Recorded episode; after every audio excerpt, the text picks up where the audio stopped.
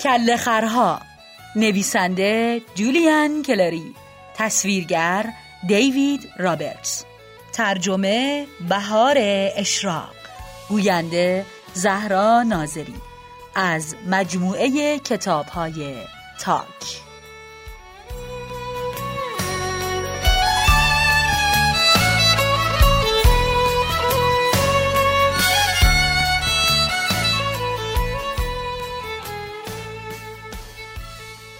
فصل چهارم. زیاد درباره محله تدینگتون براتون نگفتم. گفتم؟ خب اونجا یه محله کوچیک و جالب بود.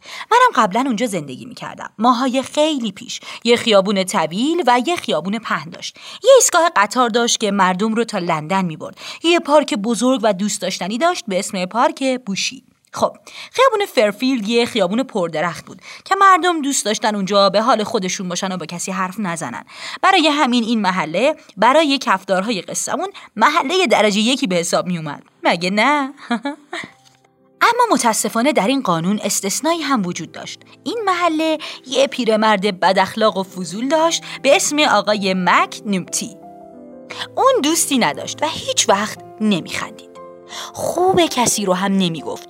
مخصوصا درباره بولدها متاسفانه درست در خونه کناری خونه بولدها زندگی می‌کرد. سخت می‌شد گفت چند سالشه. تازه اگه می‌شد گفت جوونیشو کرده. موهای سفید نامرتبی داشت که از کلاه فینه مسخرش بیرون زده بود. یه بینی دراز داشت که همیشه آبریزش داشت و با آستینای لکهدار و چسبناکش اونا رو پاک می‌کرد. شونه های بزرگ و قلمبه ای داشت و آروم راه می‌رفت. طوری که انگار باش درد می‌کرد و اصلا هم دلا نمی‌شد. اگه بولدها با صدای بلند میخندیدن محکم به دیوار میکوبید.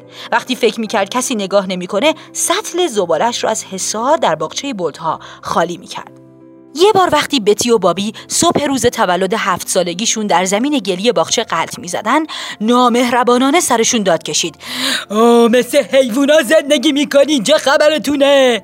اون از ماجرا چیزی نمی‌دونست. از بچه و خندیدن و این حرفام خوشش نمیومد اگه در خیابون با بولت روبرو می‌شد وقتی با شادی بهش صبح بخیر می‌گفتن جوابشون رو نمی‌داد. فقط از روی خشم اخمی می‌کرد و از خیابون رد می‌شد. خانم بولد می‌گفت بیچاره آقای مکنوم تی نمی‌تونم تصور کنم آدم تمام وقت عبوس و بد اخلاق باشه. شاید بعد براش کیک درست کنم. این خوشحالش می‌کنه آره آره. اما بچه ها کیک هم خوشحالش نکرد. وقتی خانم بولد با یه کیک اسفنجی خوشمزه در خونه آقای مکنومتی رو زد آقای مکنومتی در رو با ضرب به روش بست. خانم بولد گفت اوه چه کار وحشتناکی کرد. و به آشپزخونش بازگشت. در حالی که بچه ها تون تون اون کیک ناخواسته رو میبلیدند آقای بولد که دوست داشت کمکی بکنه گفت خب خانم ناراحت نباش شاید کیک پای دوست نداره. بتی گفت شایدم کیک فنجونی. بابی گفت اگه از من بپرسی اون عاشق کیک میوهیه و با گفتن اون همه زدن زیر خنده. یه روز آفتابی و تابستونی دو قلوها همراه مینی توی باغچه بازی می‌کردن و آقای مک نومتی در خونه کناری از نردبون بالا رفته بود و داشت پنجره های خونش رو پاک می‌کرد. ممکن بود سطل آبش رو روی سر بچه ها خالی کنه اما بچه ها امیدوار بودن که چنین کاری نکنه. مینی یه بازی جدید اختراع کرده بود به نام فرش قرمز و دخترها باید هنرپیشه های زیبایی می شدن که وارد مراسم اسکار می شدن و بابی عکاسی جنجالی بود که باید ازشون عکس می گرفت بابی سپایه عکاسیشو که در واقع سه تا چوب بامبا بود که با نخی به هم وصلشون کرده بود سوار کرد و نگاه کرد تا مطمئن شه دوربینش فیلم داره.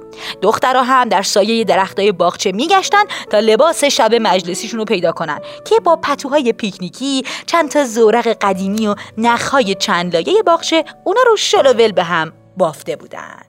مینی با سبدای خالی برای لباسش دوتا اپل بزرگ درست کرده بود. لباسای چشمگیر بتی با تور فریبندش کاملا هماهنگ بود. تورش از جنس تار انکبوت بود که خود انکبوت هم تو لونه کرده بود. مینی اعلام کرد امسال در ایزیا همه اینطور لباس میپوشن. بتی گفت او بله و این روزا در هالیوود کسی دلش نمی‌خواد بدون تور از خونه خارج بشه ها؟ بابی که از گوشه قوطی ساردین نگاه می‌کرد یک دستش رو بالا برده بود گفت دخترا اینجا رو نگاه کنین. مینی خواهش می‌کنم کمی چونت رو پایین بیار. بتی تو هم اگه کمی تورتو بالا بگیری عکست بهتر میشه و صورتتون توی عکس بهتره. عالی شد. همه بگین بوگندو. خیلی زیبا شد. و دخترها گفتن بوگندو. تو هم بگو دیگه. بوگندو. درست همون موقع انکبوت روی تور بتی از اینکه از زیر سایه به زیر آفتاب اومده بود خوشش نیامد تندی دوید که خودشو پنهان کنه و پشت گردن بتی رو قلقلک بده. بتی جیغ کشید و هشدار داد و با صدای بلند خورناس کشید. این دیگه چی بود؟ اون زورقایی که لباس شب بتی رو نگه داشته بودن یه دفعه از هم وا رفتن و پتو روی زمین افتاد و دوم بلندش برای همه عیان شد. بتی واقعا خشکش زده بود. جیغ کشید. نه! در یک زمان چند چیز با هم اتفاق افتاد. بابی تندی پرید تا پتو رو برداره اون برآمدگی غیرعادی رو بپوشونه. مینی از تعجب خشکش زده بود و با وحشت به اون دوم پرمو اشاره کرد که یه دفعه عیان شده بود و از سمت باغچه خونه آقای مک نومتی صدای بلندی اومد و انگار چیزی لرزید و پاشیده شد. بچه شما فکر می‌کنین چه اتفاقی افتاده؟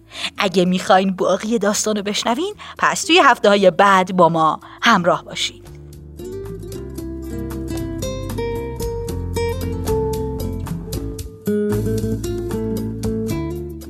آوای کتابک کاری از مؤسسه پژوهشی تاریخ ادبیات کودکان. آوای کتابک بانگ ترویج است و ترانه. بانگ قصه است و افسانه. برای دسترسی به محتواهای صوتی آوای کتابک می توانید به کانال تلگرام آوای کتابک و سرویس های پادکستی همچون Apple Podcast، Castbox، ناملیک، Podbean و Google Podcast مراجعه کنید.